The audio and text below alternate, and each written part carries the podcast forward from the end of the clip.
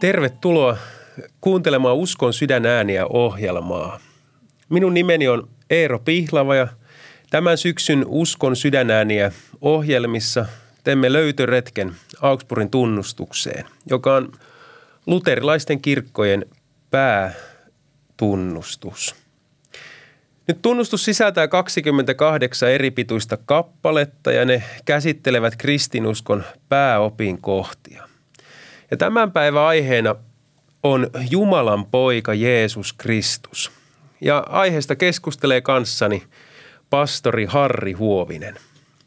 Morjesta Harri, ootko linjoilla? Hyvin kuuluu, kiitos että saan olla.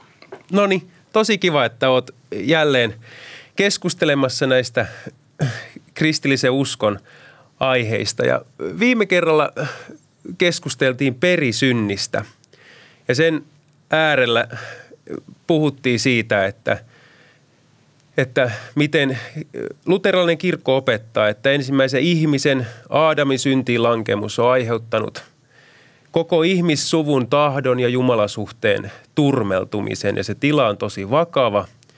Ja siitä ei ole siis mitään ulospäätyä ja ihminen on kaikki se kadotuksen vaarassa, ellei sitten hän kasteen ja pyhähengen voimasta synny uudestaan. Juuri näin me totesimme, joo. Ja tosiaan tänään on siis aiheena Jeesus, Jumalan poika. Ja nyt jälleen ennen kuin mennään itse siihen tämän opinkappaleen ja sisältöön, niin halusin sulta kysyä, että me ollaan nyt kolme opinkappaletta käyty näissä ohjelmissa ja on ollut aluksi Jumala, sen jälkeen perisynti ja nyt Jumalan poika – ja siis näyttää, että nämä seuraa tällaista loogista järjestystä, niin kuin rippikoulussa on opetettu, että lunastushistoria ää, niin kuin alkaa luomisesta, sitten on lankeemus ja sitten tulee lunastus. Niin onko tosiaan siis Augsburg näillä tunnustuksen opinkohdilla joku tämmöinen looginen järjestys, miten ne on järjestetty? Osaatko kertoa minulle ja kuulijoille vastausta tähän kysymykseen? Joo, ilman muuta siis silloin 1530, kun, 30, kun tämä, tämä Augsburgin tunnustus julkistettiin, niin, ja sitä oli valmisteltu, niin, niin ei mitenkään sattumavaraisesti näitä asioita siihen oltu kirjoitettu, vaan ne on todella aivan, aivan tietyssä tarkoituksenmukaisessa järjestyksessä. Ihan lyhyesti sanottuna näistä kolmesta, niin ensiksi siis, niin kuin sanoit, niin tunnustus toteaa, että on olemassa Jumala – ja sitten siinä puhutaan myös, että kuka hän on. Joo. Eli siis hän on yksi Jumala kolmessa persoonassa, kolmiyhteinen Jumala, isä ja poika ja pyhä henki. Ja sitten toiseksi tunnustus kakkosartiklassa tai tässä opinkohdassa ikään kuin kääntää kameran Jumalasta ihmiseen, eli se, se lausuu, että millaisessa tilassa jokainen ihminen on syntilankemuksen jälkeen. Mm. Ja siis niin kuin, niin kuin totesit alussa, niin ihminen on syntinen ja sellaisena ansannut tuomio ja iankaikkisen kuolemaan. Ja sitten kolmanneksi tunnustus, nyt kun tätä lähdetään tätä tämänkertaista artiklaa katsoa, niin tunnustus lausuu, että miten Jumala armossaan vastaa tähän ihmisen synnin ongelmaan. Joo. Eli tämä on evankeliumia siis. Hän, Jumala on lähettänyt poikansa ihmiseksi sovittamaan meidän syntimme ja sitten pyhittääkseen meidät, jotka uskomme häneen. Joo.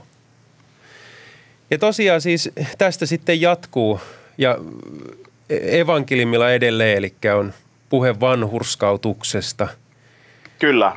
Ja millä tavalla sitten vanhurskautus tulee meidän ihmisten osaksemme ja Jeesuksen lunastustyö. Kyllä. No sitten tämän päivän aiheeseen, eli Jumalan poika Jeesus Kristus on opikohdan aiheena ja tämä kappale alkaa sanoilla Edelleen seurakuntamme opettavat, että sana, se on Jumalan poika, on ottanut inhimillisen luonnon, luonnon autuaan neitsyt Marian kohdussa. Nyt tämä kuulostaa musta siltä, että siis tämä seurakuntien, luterilaisten seurakuntien opetus liittyy joulujuhlaan. Niin osaisitko kertoa, että, tai ihmisille, että mikä on siis luterilaisen kirkon mukaan se – joulujuhla keskeinen sanoma ja miten se näkyy nyt tässä opinkohdassa Jumalan pojasta? Joo, okei. Okay. Itse asiassa varmaan tuossa myöhemmin tulee, on, on mahdollista puhua vielä laajemmin sitten. Tämä opinkohta itse asiassa puhuu valtavan monistakin eri kirkollisen, e, monien eri kirkollisten juhlien aiheistoista, mutta tämä joulu on tässä kyllä hyvin keskeinen. Nyt siis jokainen tietää, tai kun ajattelee joulua, niin moni varmaan yhdistää joulun niin kuin tällaiseen lahjojen antamiseen. Ja mä ajattelen, että tässä onkin se kaikkein suurin lahja nyt käsillä. Siis, siis katso nyt, Jumala on lähettänyt poikansa ihmiseksi. Mm. Ja, ja niin kuin joululaulussa lauletaan, niin, niin, niin siis Jeesus Kristus on paras joululahjamme, eikö niin? Kyllä. Siis tämä on joulun keskeinen sanoma, että, että Jumala, Jumalan poika on tullut ihmiseksi. Mutta nyt siis, jos, jos sinä saisit vaikka lahjan, tai kuka tahansa, joka saa jouluna lahjan, niin, niin, niin siis kaikki haluavat avata sen lahjan, eikö niin? Ja nyt Jumala on siis tarkoittanut tämän suurimman lahjansa ikään kuin, niin kuin avattavaksi, siis vastaanotettavaksi. Ja, ja niin mekin tehdään, mä ajattelen tässä kolmannessa artiklassa, siis ää, me, me saadaan kuulla, kuka Jumalan poika Kristus on, ja sitten toisaalta me saadaan kuulla myös, mitä varten Jumala on hänet lähettänyt, siis toisin sanoen, että mitä hän on tehnyt. Joo. Ja, ja nyt siis, kun tätä artiklaa luetaan, niin voi olla, että jotkut sen sanamuodot kuulostaa aluksi vähän vaikeilta, tämmöiseltä niin kuin teologian ammattikieleltä. Mutta mutta jos katsotaan tarkemmin, niin tässä on valtavan hienolla tavalla tiivistettynä pyhän raamatun evankeliumi Kristuksesta. Siis jos, jos sallitte, niin mä ihan lyhyesti käyn hiukan läpi, mistä tässä puhutaan. Joo. Ensiksi siis tunnustus, niin kuin kuulimme, niin se puhuu sanasta. Joo. Ja nyt kun se puhuu sanasta, niin ei tarkoiteta mitä tahansa sanaa, jota ihmiset höpöttää, sellaisia sanoja, mitä maailma on täynnä, vaan vaan tässä puhutaan sanasta, sanan varsinaisessa mielessä, siis persoonallisesta sanasta, ikään kuin suomen kielessä isolla s kirjoitettuna. Ja nyt tunnustus tarkentaa, että tämä sana on Jumalan poika, siis elävä sana. Toisin sanoen kysymys on hänestä, josta, josta messussakin uskon tunnustuksessa sanotaan, että hän on ennen aikoja alkua isästä syntynyt, Jumala Jumalasta, valkeus valkeudesta, tosi Jumala tosi Jumalasta – syntynyt, ei luotu, joka on sama olemusta kuin isä ja jonka kautta kaikki on saanut syntynsä. Siis koska hän on Jumala, niin hän on siis itsessään myös sellainen kuin mitä me sitten kuulimme ensimmäisessä artiklassa, kun siellä Jumalasta sanottiin, että hän on ikuinen ja hän on näkymätön tai ruumiiton. Joo. Mutta sitten, tässä ei ole vielä kaikki, vaan, vaan seuraavaksi tunnustus opettaa, että juuri tämä Jumalan ikuinen sana, eli hänen poikansa, sanotaan näin, on omaksunut inhimillisen luonnon. Mm. Siis, siis Kristus on omaksunut ihmisyyden, ja hän on omaksunut sen autua neitsyt Marian kohdussa, niin kuin siinä sanotaan. Ja siis toisin sanoen kysymys on siitä, että Jumalan ikuinen poika, totta kai hän siis koko ajan pysyy Jumalana, mutta hän on myös siinnyt pyhästä hengestä, siis neitsellisen naisen kohdussa. Että siis tällä tavalla Jumalan poika, joka on ennen aikoja alkua syntynyt isän luonnosta, on myös sitten ajassa omaksunut äitinsä luonnosta täyden ihmisyyden. Joo. Siis, siis tällä, ja sit, sitten kun hän on omaksunut ihmisyyden, hän on ollut ihminen siellä kohdussa, niin kuin nykyäänkin jokainen äidin kohdussa oleva, eh, jota voidaan vaikka sikiöksi kutsua tai muuksi tällaiseksi, niin on tosi ihminen jo silloin eikä mitään solumassaa, vaan, vaan siis ihminen alusta asti. Ja sitten Kristus on myös syntynyt neitsyt Marjasta. Ja tämä on tapahtunut nimenomaan jouluna. Joo. Ja, ja nyt, nyt kun hän on tällä tavalla inkarnoitunut, niin kuin hienosti sanotaan, eli, eli tullut lihaan, niin siis äh, Jumalan pojalla on kaksi luontoa.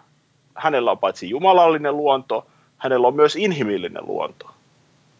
Ja sitten, ja sitten tunnustus vielä selittää lyhyesti, että mikä on näiden Jumalan pojan kahden luonnon keskinäinen suhde, siis suhde toisiinsa.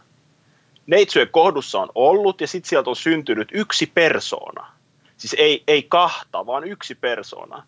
Mutta sellainen persoona, jossa nämä kaksi luontoa, jumalallinen ja inhimillinen, on erottamattomasti yhtyneinä. Ja nyt tämä Kristuksen kahden luonnon yhteys ei, ei siis tarkoita sitä, että jumalallinen ja inhimillinen luonto olisi jotenkin sekoittunut keskenään, Tai toisaalta, että olisi, olisi kaksi Kristusta. Ei, vaan pikemminkin kyse on siitä, että yhdessä ja samassa persoonassa, joka voitiin nähdä ja jota voitiin käsin koskettaa ja, ja kuulla hänen äänensä, niin hänessä tosi jumaluus ja tosi ihmisyys on yhtyneenä niin, että on vain yksi Kristus, tosi Jumala ja tosi ihminen.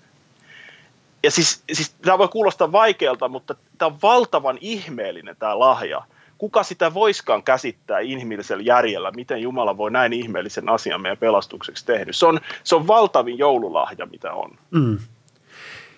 No siis se on ihan totta, että tässä just tulee tämä, että siis tässä opinkappalassakin just kirjoitetaan, että, että hän on ottanut inhimillisen luonnon autua neitsyt Marian kohdussa – niin että molemmat luonnot, jumalallinen ja ihmin, inhimillinen, samassa persoonassa erottamattomasti yhtyneenä, ovat yksi Joo. ainoa Kristus.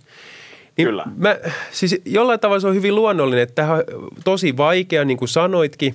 Se oli Joosefille vaikea, kuten raamatu sitten, eh, tai evankeliumeiden kertomuksissa kerrotaan, että hän havaitsee siis, että oma eh, kihlattu – vaimo on raskaana ennen heidän yhteenmenoa ja se on valtavan vaikea asia ja käsittämätön.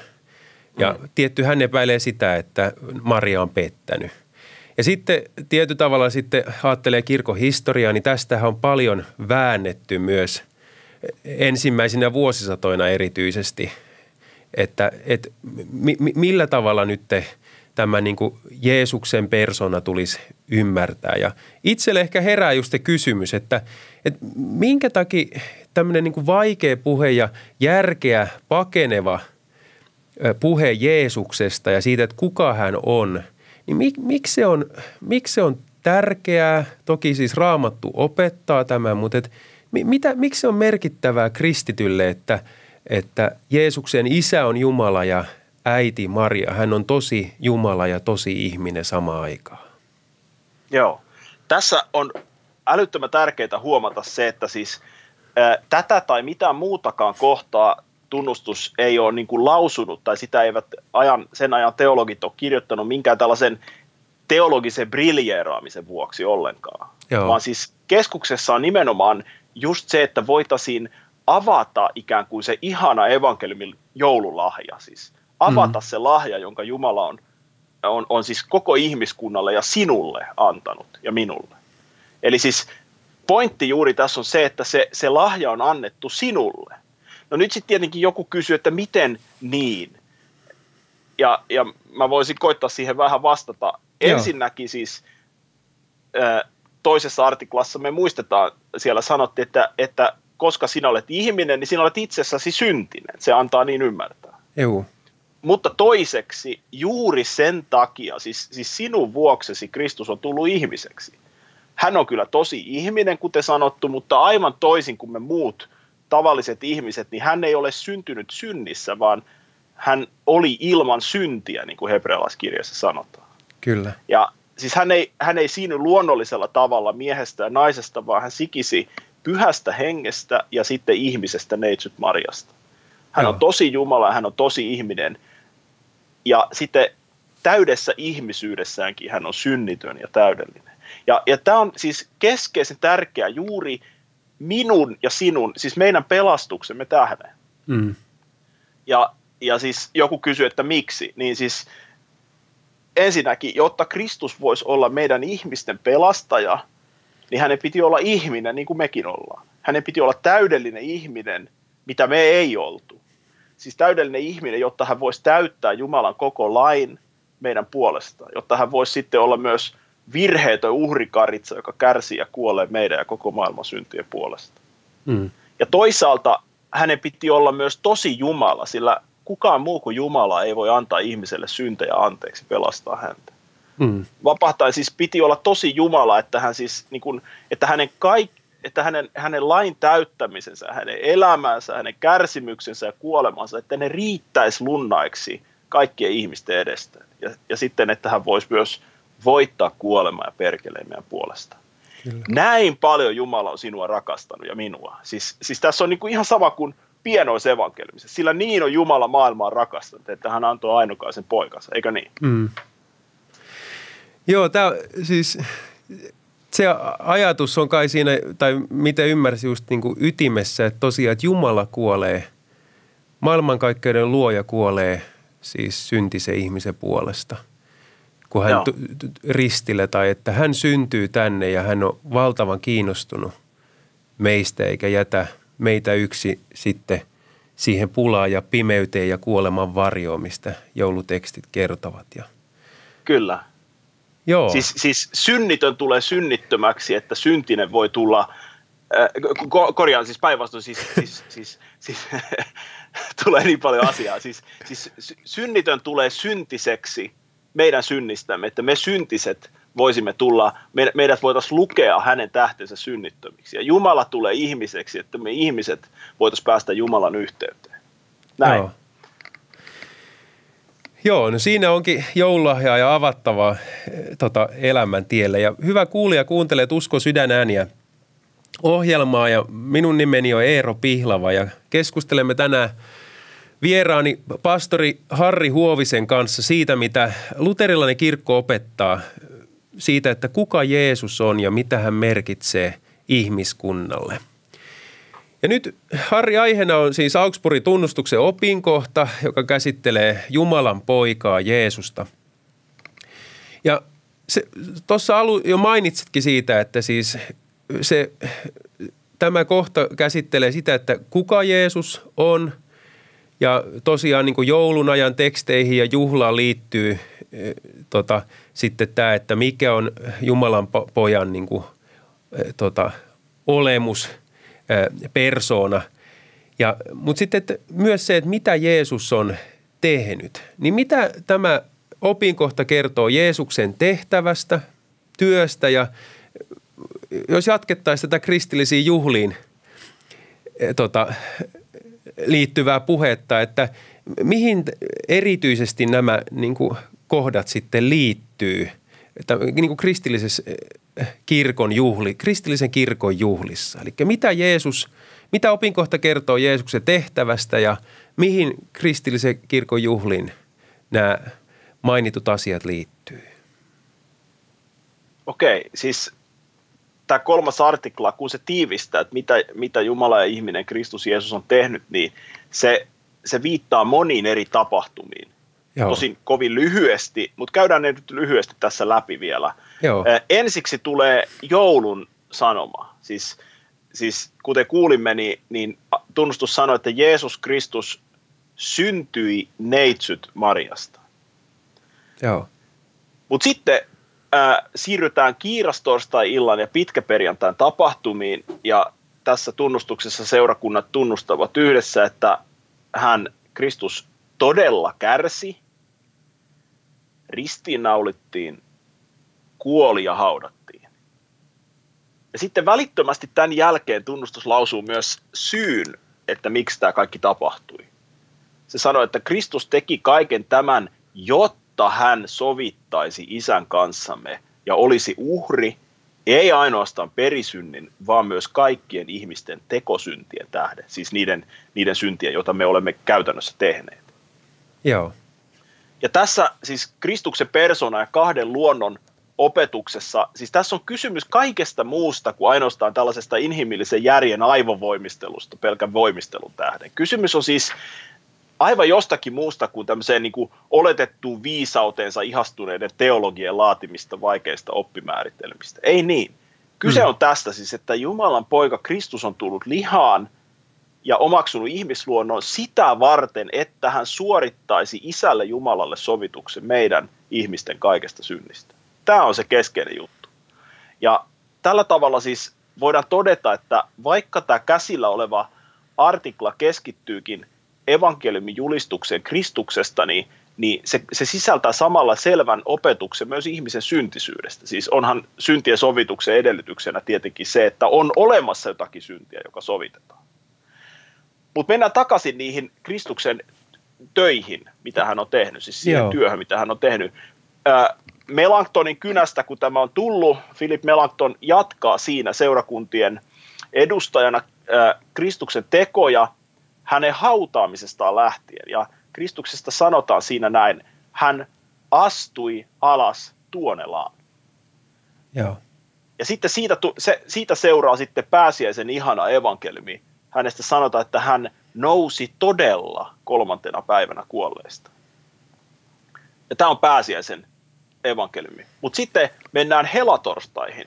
Tunnustus sanoo, että kuoleman voittaja Kristus astui ylös taivaisiin istuakseen isän oikealla puolella, hallitakseen ja vallitakseen ikuisesti kaikkia luotuja, sekä pyhittääkseen ne, jotka uskovat häneen, lähettämällä heidän sydämiinsä pyhän hengen, joka heitä johtaa, lohduttaa, tekee eläviksi ja puolustaa saatanaa ja synnin valtaa vastaan. Näin. Joo. Siis aikamoinen, tai jos ajattelee tätä nyt, että e- elämän tehtävänä nyt, mitä ihmiset kokee sitten eri tavalla, on sitten auttamistyössä tai kehittää jotain ihmiskunnan tai yhteiskunnan eteen, niin siis tä, tässä kuvataan tosiaan siis Jeesuksen elämän tehtävä ja ei vain niin, että se olisi jotain mennyttä, vaan tänäkin päivänä hän tosiaan siis tahtoo pyhittää, puolustaa ja ö, saatana ja synninvaltaa vastaan, lohduttaa. Kyllä, valtava juttu. Ja tota, no sitten ehkä tähän vielä, eli te, tähän tehtävään, että, että tosiaan siis tänä päivänä, että, että siis pääsiäinen ja joulu, helatorstai taivaaseen astumisen juhla ja näin on siis historiassa tapahtunut no yleisesti nämä isolla pensselillä 2000 vuotta sitten. Niin sitten kysynkin sitä, että, että, no siis, että jos tosiaan on niin, että Jumala tänäkin päivänä ja Jeesus tekee tätä työtä omiensa seurakunnan edestä, niin edelleen, niin missä sitten, missä Jeesus tänään tekee tätä? Missä voidaan kohdata tai oliko nämä jotenkin ensimmäisen vuosisadan – ihmisten ja apostolien etuoikeus, että he sai sitten vain kuulla ja nähdä Jeesuksen toimiva ja toteuttava elämän tehtävänsä. Missä tänään voi sitten kohdata Jeesuksen ja missä hän tekee tätä työtä? Tämä on siis valtavan tärkeä kysymys. Monestihan voi olla niin, että puhutaan siitä, että, et, tai siis kristillisissä piireissä puhutaan Jeesuksesta – mm. ja puhutaan mitä hän opetti ja siis kysytään, että what would Jesus do, mitä Jeesus tekisi nyt. Mutta siis keskeistä on juuri tämä, että, että hän ei ole tullut ainoastaan meille joksikin tällaiseksi moraaliohjeeksi tai, tai hyvän elämän opettajaksi. Toki sitäkin.